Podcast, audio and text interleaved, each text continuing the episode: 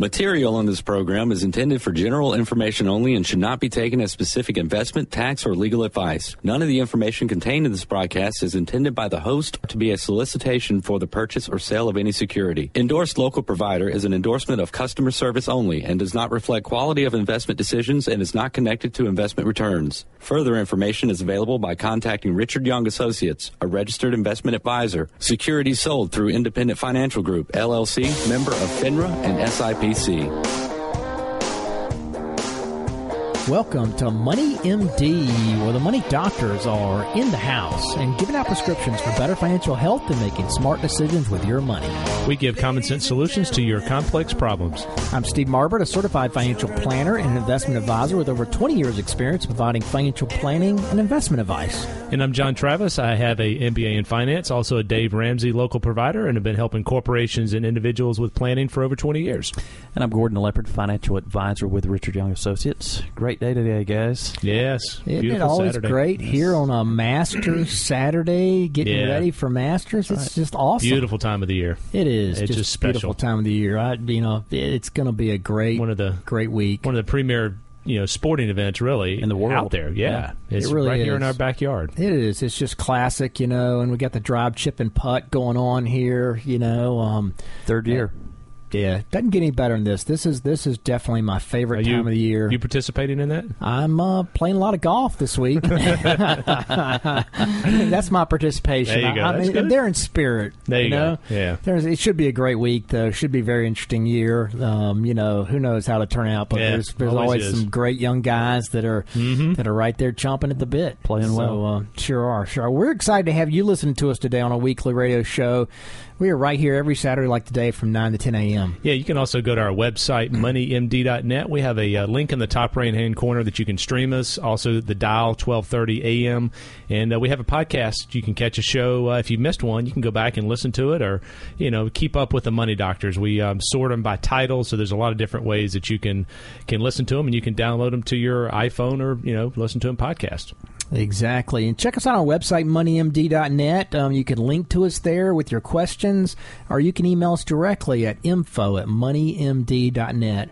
Well, guys, I think we have an awesome show lineup for today. As usual, got interesting stuff. Um, you know, one of the things we're going to talk about are lessons from Shark Tank. There are great lessons for small businesses that come out of these Shark Tank. Um, Oh, you know, yeah. the show and the people that come up there. I just love that show. That is a great show. And, and there really are a, a lot of really good things that you can apply to your individual business, particularly if you're in small business. So we're going to talk about the lessons that come out of that. Great article here out of uh, Bottom Line Personal. That's right. And then we're going to take a look at uh, U.S. manufacturing. You know, is it dead or is it not?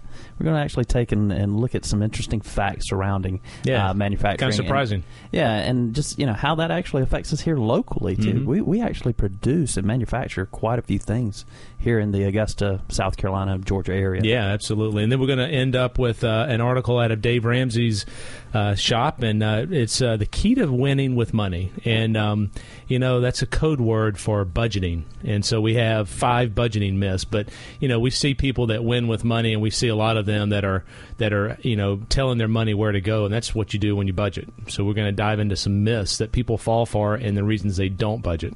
Yeah, that'll be a great segment too. But we're going to start off here with the financial fact of the week.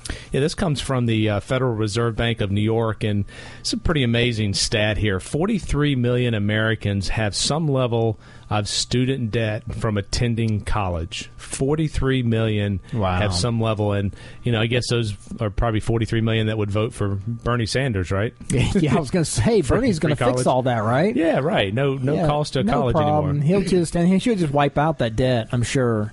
Yeah, but you know, I mean, the truth is, um, you know, it, it it's it's it's for most people, it's something worth spending money on, and it's worth going into debt for. Yep. Um, as long as you have an effective education and you know you can pay that off, you're going to get a job where that where Yep. you can afford to pay it off. And there are some ways to, to minimize debt. Uh, we, we talk with clients uh, frequently about uh, strategies, 529s, uh, education savings accounts, um, but also going locally. Going to some community colleges, you can cut your bill by 75% and not have any debt coming out. That's huge. yeah, it is. That and, is, and that's the key to it. I think is just control. The, just be cognizant of what you're spending on college.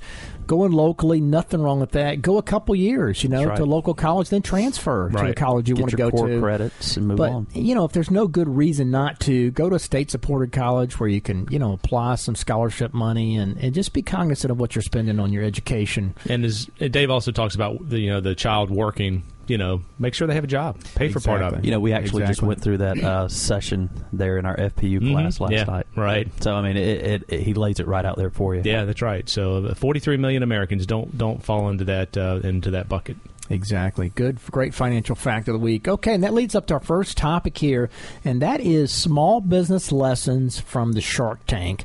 You know, what a great show that is. I mean, eh, did you ever think, though, that you could come up with a, a, an idea that would make millions of dollars?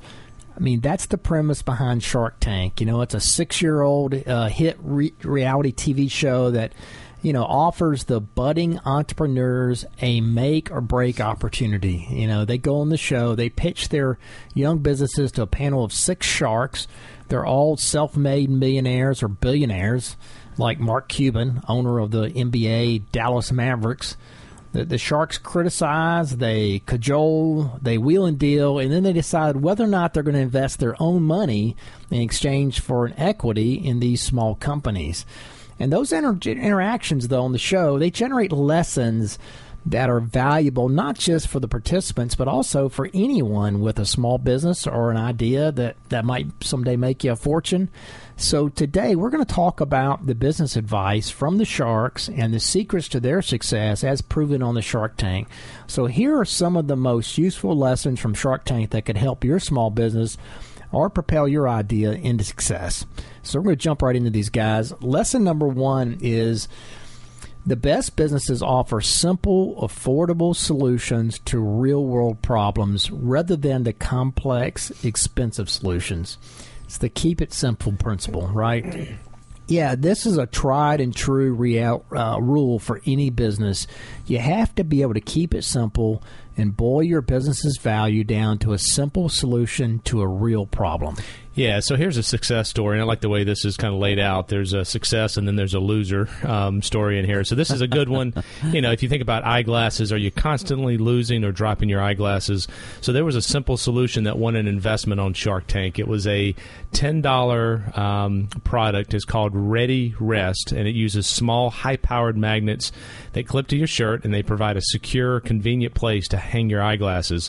So Lloyd uh, Greiner, she's one of the the sharks on there. She's known as the queen of QV, QV, QVC because of her popularity uh, on that shopping network. She agreed to invest $150,000, but she demanded an unusually big 65% controlling share in the business. So most of them are 20 to 30, sometimes 40%, but 65 is very high. So Greiner, who had already sold tens of millions of dollars of other eyeglass products on QVC, offered something more valuable than money. She offered marketing expertise and also nationwide exposure. Great shark. But see, Yeah. what- listen what it got her. What it got them. Yeah. Yeah, right, right. I mean, since the episode aired, Ready Rest chalked up $8 million in sales on QVC, and Greiner helped Hopper, the, the, the owner of this small company, get the product into stores like Walmart. Oh, yeah. So they've That's a gone bonanza. big time. Yeah, they really that's- have. Although I thought 65% is a little greedy. But uh, that's quite a success story, though. Yeah, now here's the Shark Tank loser. Ionic Ear offered a complex solution to address the problem of audio earbuds that never quite fit right Yeah, into your that, ear. I have that issue. Yeah, really, don't we all have that issue? Well, you know, the Bluetooth device that had be, had to be surgically implanted in your ear canal. Holy smokes! Yeah, the sharks were dumbfounded. Um, one wanted to know whether additional surgery was required for upgrades. Yeah, I remember watching that one. That was like, are you kidding me? Yeah, that's crazy. So that's, Surgery? that- yeah, interesting. You know, It's not that hard. It's not that difficult. It's well, I'm. I'm glad they didn't want to do samples for the uh, sharks there. Yeah, that's you know? right. do we have any volunteers? yeah, there you go. We'll surgically implant this new year. So that was the first lesson. Keep it simple and have a real life solution to a real world problem. Number two here is play up your secret sauce. I mean, what do you do that differentiates your business from the competition and gives you an advantage over those who have a similar idea or who could simply replicate what you're doing? every successful business has a unique angle that makes them special, and you have to play that up and you have to market that unique angle or secret sauce. Absolutely, it's just just like the guy uh, named Aaron Krause. He's an entrepreneur from New Jersey, and he absolutely hated cleaning uh, dishes and pots after dinner. You know, in part because he had to use sponges and scrub brushes and scouring pads, different things that he just really did not enjoy uh, to do the cleaning. So he invented a round yellow sponge made of urethane foam that was distinct enough to actually get a patent. And and here's why: the sponge uh, changed textures at different temperatures. So when it was uh, soft in warm water, it would actually turn more rigid in colder water. And so that was that was allowed him to obtain a patent off that. And uh, Lori Greiner again, she jumped on this deal, struck a deal, offering two hundred thousand dollars. This time she only took twenty percent. Oh, okay. You know, but there was a pretty good return. In fact, this has been one of the more successful uh, items that that's actually been on the show, right, Steve? Yeah, that's right. Since the the show aired, Scrub Daddy has become the single most successful product in Shark Tank history. Wow. Sold more than 10 million sponges in stores such as Bed Bath & Beyond and Target. Such So, a simple product. Yeah, Absolutely. Just a very simple product. So that was the big winner here. Here, we'll give you the loser real quick. Um, Thorax was the business was a business based entirely on selling packs of three socks. So that you would have an extra one if you lost one. yeah, but there was a, a, a, a there was very little to distinguish it the actual socks from those of the major competitors that could easily put their own three sock packages together and crush Thorax's That's funny. business. So yeah, I mean the the idea made no sense. I mean, who loses one sock for every two? I mean, it just made no sense. So uh, that was the loser. All right, well that leads up to our break here. But if you have questions, you can email us at info at moneymd.net, or you can give us a call at regular business hours 706-739-0725. You're listening to Money MD. We'll be right back after these messages. Stay with us.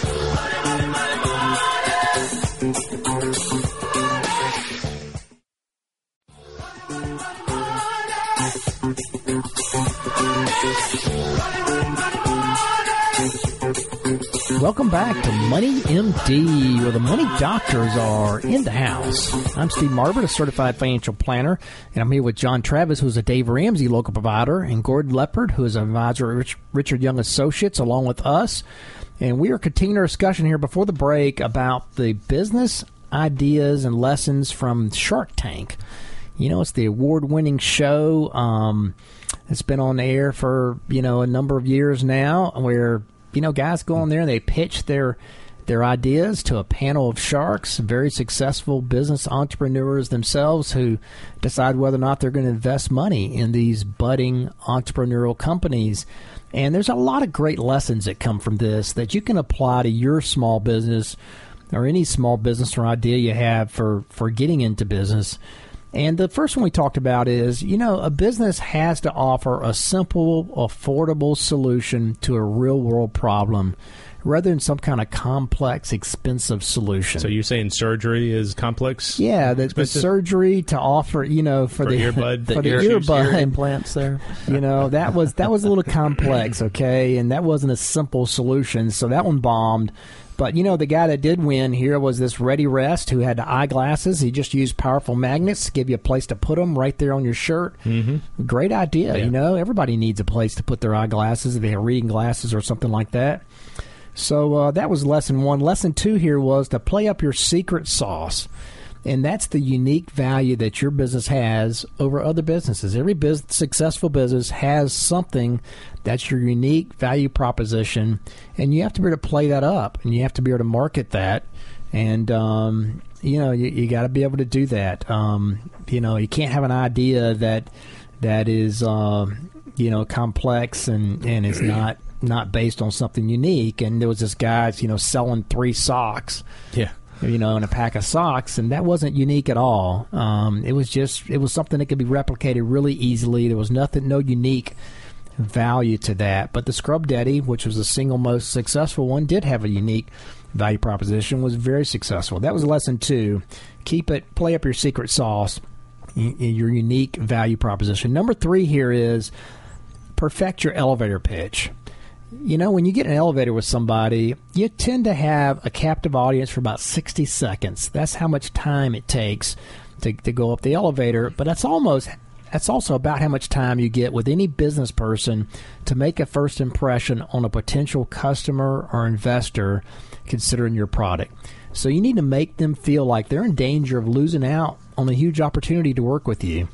You know, so so pick, pique their interest with an inspirational story. I mean, then provide them with a solid, crisp idea, a solid grasp of your company's business and and why it would be of interest to them. Yeah, so here's a, here's a success story. There was a, an entrepreneur from Alabama. His name was Travis Perry. I like that name, and he created something called Chord Buddy. And it didn't look like a big winner at first. It was a device that, that fits on the neck of a guitar, had color coded buttons, and would help teach um, you know students the basic chords on a guitar. But his pitch, which promised that anyone could play the guitar instantly, was so impressive that he had four sharks bidding for his product. And wow. Perry designed the Chord Buddy uh, for Brady, his eight-year-old daughter, after watching her give up on frustration on playing the guitar, which nearly three quarters of people who start conventional guitar lessons do. And I'll say I tried to learn guitar, and I may actually buy this. I, I thought about it too. I actually, remember. I, remember this. I did too. I did it, too. it was very neat. Yeah, so within weeks, his daughter Brady was playing with the ho- uh, help of Chord Buddy, and uh, Canadian shark. Uh, he's a technology magnate, Robert Herjavec. Herjavec. Yeah. he beat out other sharks. He invested one hundred seventy-five thousand dollars for twenty percent of the business, and since that episode aired, the forty-nine dollar Chord Buddy now has generated about a million and a half in annual sales. Pretty Amazing. cool. Pretty cool for Yeah. something so specific. uh, You know, just just just Very for simple. guitar players, very simple Yep. like that. That's a great idea. Yeah, here's the Shark Tank loser though in the same category. In, inventor Mark Sullivan uh, pitched a plan to install 100 foot tall generators in the ocean and use the Earth's rotation and seawater to generate electricity. Sounds like a good idea, though. In general, it sounds like a great idea if it worked, but you know, the byproducts were going to be clean drinking water and billions of dollars in gold. His pitch was so unrealistic that it led one of the sharks to inquire how long Sullivan will be visiting the planet. Uh, I, th- I think that was Mr. Wonderful, Kevin O'Leary, that actually Yeah, asked him. probably. I remember seeing that one as That was a good That one. was yeah, like that was a crazy one. scratcher. All right, lesson number four here is find an untapped niche in the market. You know, many new business owners are so hungry for customers that they will spend their time pursuing just about anyone that'll buy their product or service. But it's hard to compete head on against well established large companies.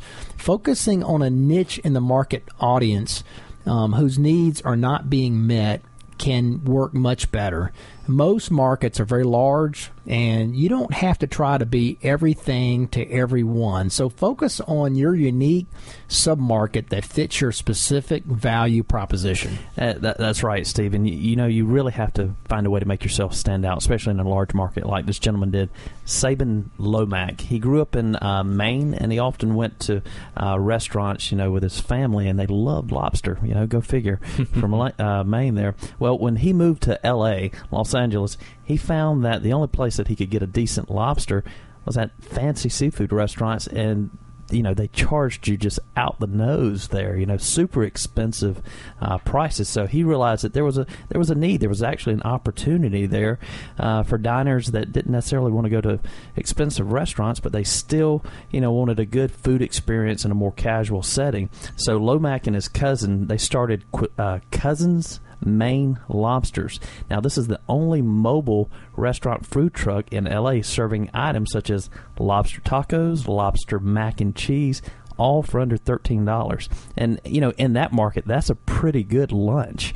You know, pretty good Sure. pretty good uh, value there. So, uh, one of the sharks agreed to pay fifty-five thousand dollars for twelve percent interest of the company. Now, since then, the company is rolled out over. Um, 11 well in in 11 different cities uh, they've put out you know new franchises. truck, yeah, franchises, and with revenues of over seven million dollars last That's year. impressive. That is impressive. Wow, makes me hungry too. I know. yeah, that sounds pretty good. It does. It does. It, It does. sounds lobster taco. I like it. Yeah, here's the Shark Tank loser. In founding Cougar Limited, Ryan Custer offered a zero calorie energy drink that tried to appeal to single middle aged women who want to feel younger and date younger men. Not only is that market very small, most energy drinks are bought by males in their teens and 20s. But several big competitors, such as Monster Energy and Red Bull, they're already pursuing this niche market yeah, anyway. they're in there and they have the distribution. So, So the guy had no chance. Yeah. Yeah, that was a loser. All right, lesson number five, the final one here is pick an effective name. You know, make your name catchy but tasteful, easy to remember, and a reflection of the product or service that you offer. Um, although there are plenty of businesses out there that break those rules and they do thrive, I mean, sticking to this rule gives you a lot better chance of succeeding. So the success story here is Raven Thomas, a stay-at-home mom in Arizona. Um, she launched a business selling chocolate-covered pretzels. She gave it a, a kind of a gourmet twist, using an elegant packaging and a memorable name that followed all those rules. It was called the Painted Pretzel. By the time she went on Shark Tank, she had gotten her dessert pretzels into some of department stores. She had tur- had to turn down offers of two million dollar order from Sam's Club because she didn't have the resources to fill it. Cuban offered Thomas $100,000 for 25% of the business and agreed to sell her pretzels and her, his national chain of movie theaters that he owns. Um, since the show has aired, Painted Pretzel now comes in more than 100 different varieties, sells in major retail retail outlets including Neiman Marcus and Sam's Club. I just watched an episode of Beyond the Tank, and they show some of the products, and they Yeah. show how they're developing them. Yep. Talking about uh, catchy names, the the product was called Squatty Potty. Yeah. Oh, gee. Oh, yeah, I remember that one. and it's very successful. And so, anyway, the name sometimes is catchy, and um, Lori Greiner is the one that invested in that. And she's very, very bright. Yeah, Painted Pretzel was a good one. Yeah. I, I like the name of that one. Well, here's a Shark Tank loser for you here before we go to the break. uh, Party Posh is a cell phone credit card holder that women can wear around their their thigh under their dress. It was designed to be a stylish replacement for a purse or handbag, but not only was the name confusing um, and difficult to say, it's pronounced Party Posh but there was a rival company that had a similar name, Porta Pocket, which was a lot more descriptive of the functionality Yeah. of what it was. So, uh, you know, that was a loser. All right. Well, that leads up to break here. But if you have questions, you can email us at info at moneymd.net or you can give us a call during regular business hours. Richard Young Associates, 706 739 0725. You're listening to Money MD. We'll be right back after these messages and GNN News. Stay with us.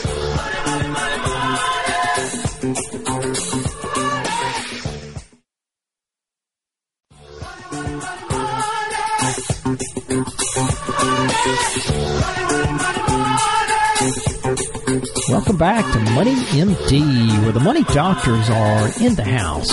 I'm Steve Marbert, a certified financial planner, and I'm here with John Travis, who's a Dave Ramsey local provider, and Gordon Leopard, who is a financial advisor at Richard Young Associates, along with us.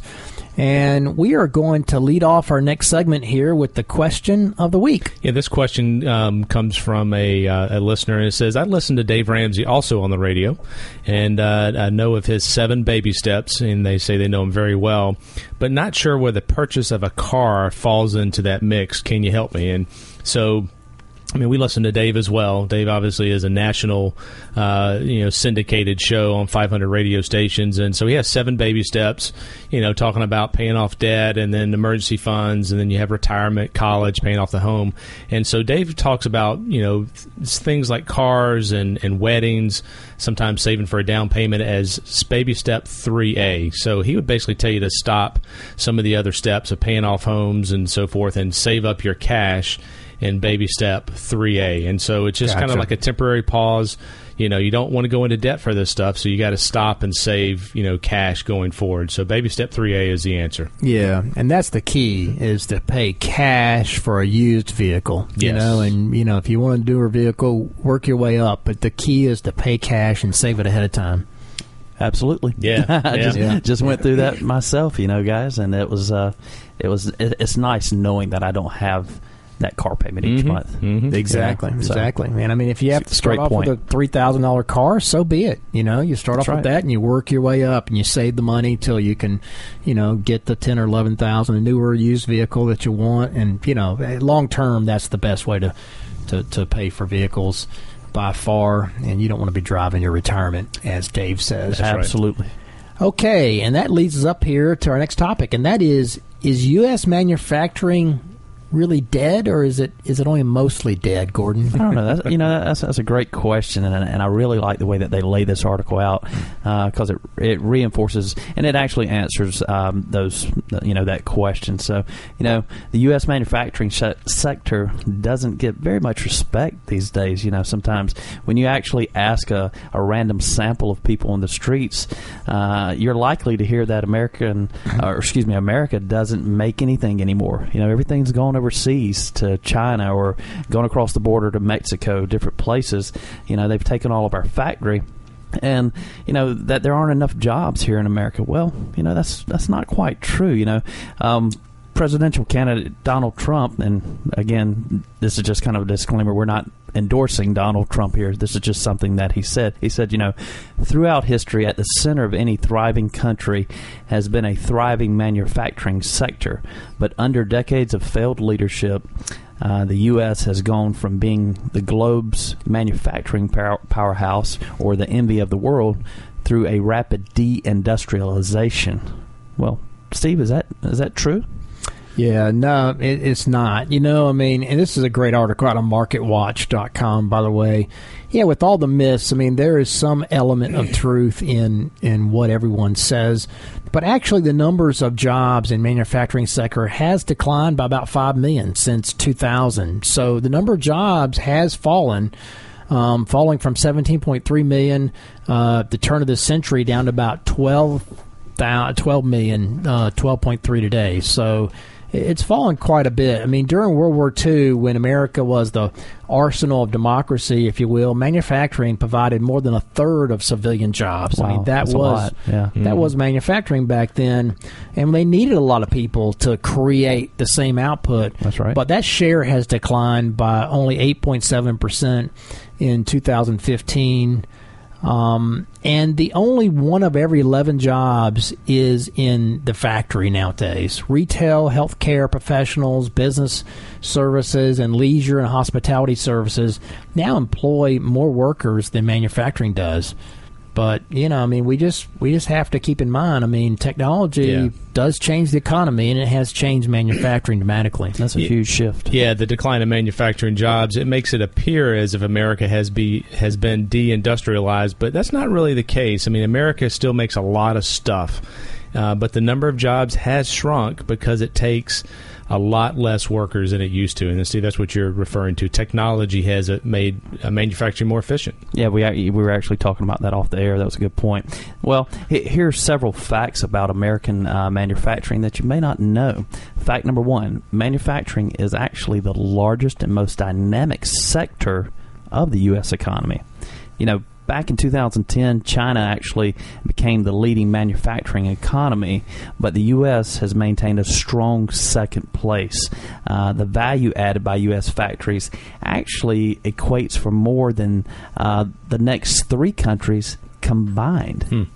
And and that's huge in and of Yeah, itself, you know. that's big. So uh, that we're still a powerhouse in that respect. You know, the gross output of U.S. manufacturing uh, industries totaled over six trillion dollars in 2015, and that's about 36 percent of the U.S. GDP, uh, nearly double the output of any other big sector, such as professional and business services or uh, government and real estate. Yeah, manufacturing is, is definitely at the center of the economy. I mean, it's it's highly connected with most other sectors. You think about transportation, That's right. retail, mining, utilities, business services. I mean, the list goes on and on. And manufacturing companies also account for about 77% of what the private sector spends on research and development each year. So if it weren't for manufacturing, there'd be very little innovation in the United States. So, There's a lot of correlation there. there's tremendous amount. Yeah, that's a surprising number. Over a third of our GDP is still manufacturing, Yeah. so it's a huge percentage of our of our gross domestic product. And yeah, that leads to surprising fact number two here, and that is that manufacturing output is still a near a record high. Um, technology, new ways of organizing work have revolutionized the American factory since the golden age of the 80s. Today, U.S. factories produce twice as much stuff as they did in 1984 with one third fewer workers. Uh, there Wow. you go. That's amazing. And that's what we were talking about. That's it. That's amazing. Yeah, total production of U.S. factories peaked in 2007 before falling 18% during the Great Recession, according to the Federal Reserve Board's uh, you know production report, which measures the volume of, of the services that are put out there. But manufacturing sector has nearly recovered from the recession. Output in 2015 was within three percent of the 2007 level, so it is right there, back at the high, guys. Wow. I mean, it's almost there. You know, but but factory output has now stalled with a stronger dollar boosting demand for foreign-made goods at the expense of things made in the U.S. It, it may take a few more years of growth to actually beat that record, but you know the output of durable goods was at an all-time high in 2015, more than triple what it was in the 1980 or what it you know in 1980, and double what it was 20 years earlier. You know, the production of electronics, aerospace goods, motor vehicles, and machinery are at a close or all time high. Now, on the other hand, production of non durable goods is still down 7% from its peak. Uh, the output of food and petroleum uh, industries are at a record high, but the output of chemicals and paper printing industries are off significantly from uh, pre recession peaks. So, you know, of course, other industries they they have uh, nearly disappeared. The output of you know apparel industries, we've seen so much of that you know go overseas uh, that we we may never see that Mhm. return you know back to the Yeah. U.S. But who, who knows? Uh, those, those are the factories and jobs that are that, that may be gone for good. Yeah, number three here on the list. Uh, surprising fact is refined oil is America's top manufactured good. I mean, that's that's an amazing That stat is. there. I mean, most Americans use something every day that's made in America without ever thinking about where it's made, and that's gasoline. I mean, the crude oil uh, may come from Canada, Saudi Arabia, or North Dakota, but it's refined right here in America.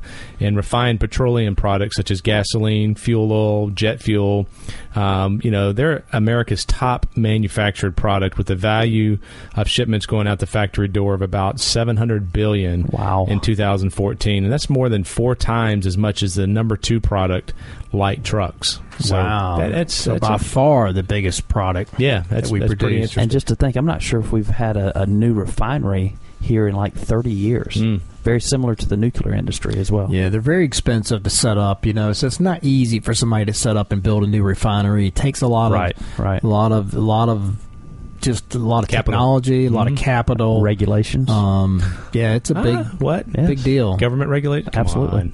Ouch. There you go. Yeah, it's getting harder.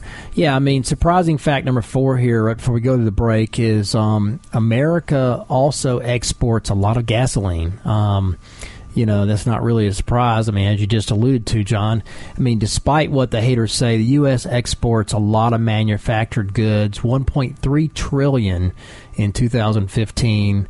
Um, the leading exported manufactured good was civilian airplanes, worth $63 billion, followed by auto parts, $58 billion, pharmaceuticals, 55 billion, autos, $55 billion, um, gasoline, diesel, and other refined distillates, distillates was about 46 billion. So, yeah, I mean, uh, you know, we're we're we're sending out a lot of uh, a lot of stuff, and uh, but you know, gasoline uh, is a lot, is a big one, really is. So that leads up to our break here. If you have questions, you can email us at info at moneymd.net, or you can give us a call 706 739 0725. You're listening to Money MD. We'll be right back after these messages.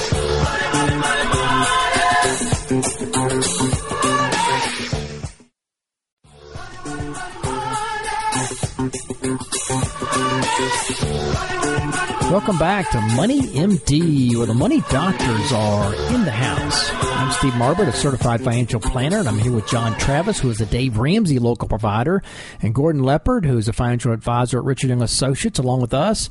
And we are continuing our discussion here before the break about U.S. manufacturing is it dead or is it only mostly dead? Um, you know, It's uh, changed. It's changed. That's I think that's a great That's- way to put it, there. John. That's the key. Yeah, it's a great article here on Market Watch, and you know, it, it technology has changed manufacturing. We still, I was shocked though, Gordon. I mean, over a third of our GDP is still comes from manufacturing. I, I agree, Steve. That that Huge number percentage. that number uh, shocked me as well.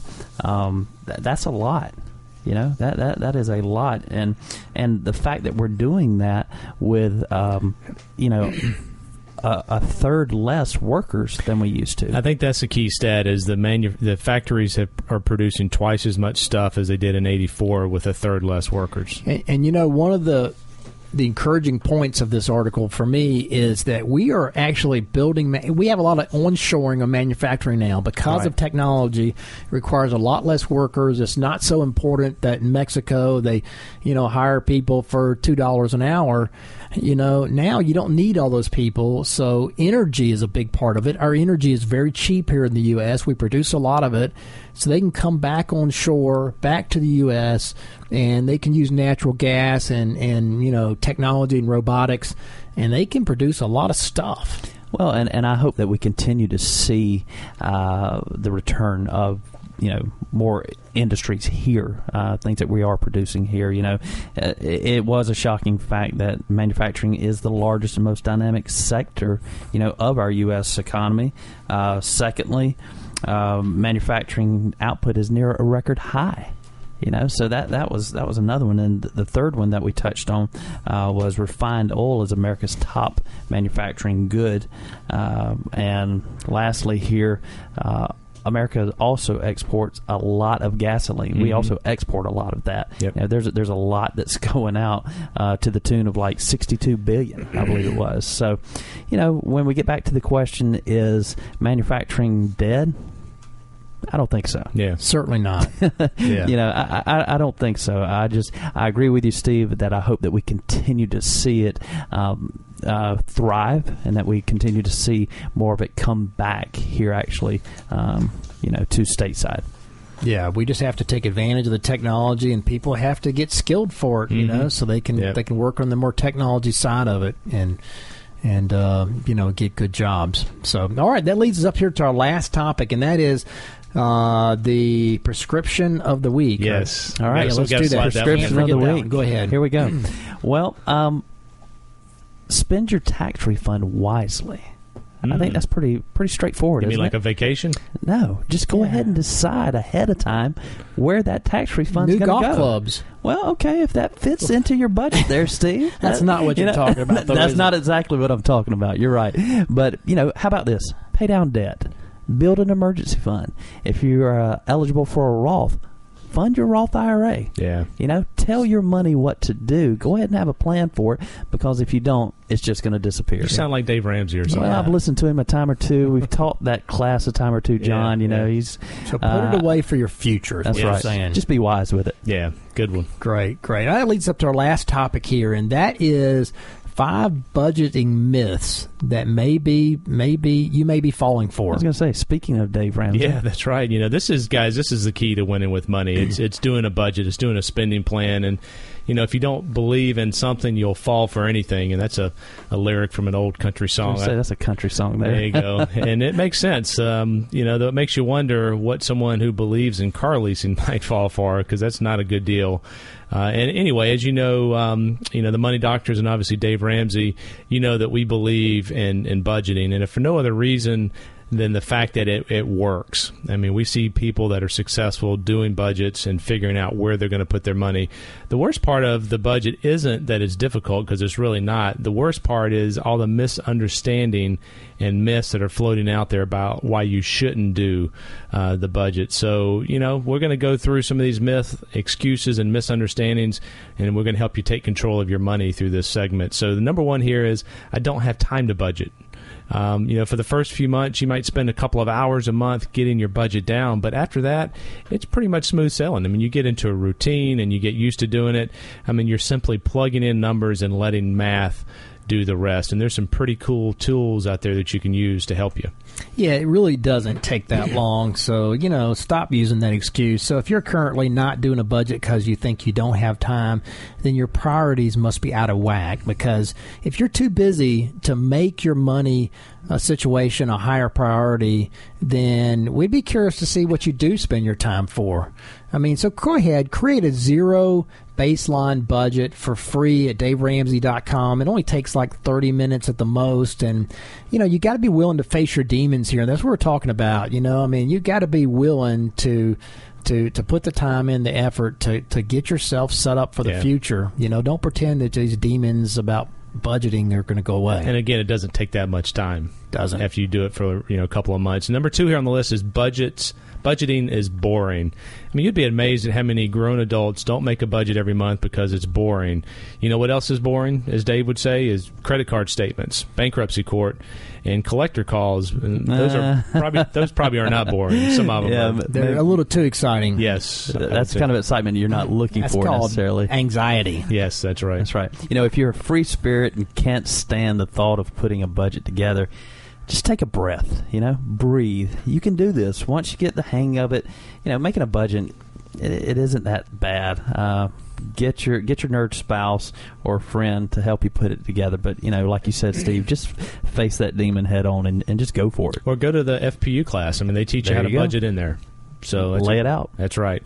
Number three here on the list, the the budgeting myth is making a budget is difficult math, and I hate math, so I don't want to do it. And um, you know, budgeting is not rocket science. If you can do basic third grade math, you can make a budget. I mean, you you have your income and you have your outgo, and guess what? They need to equal zero, right? that Income, hard. outgo, The zero. numbers have to work. They have to add up, and you know, seriously, that, that's that's a pretty lame excuse about difficult math.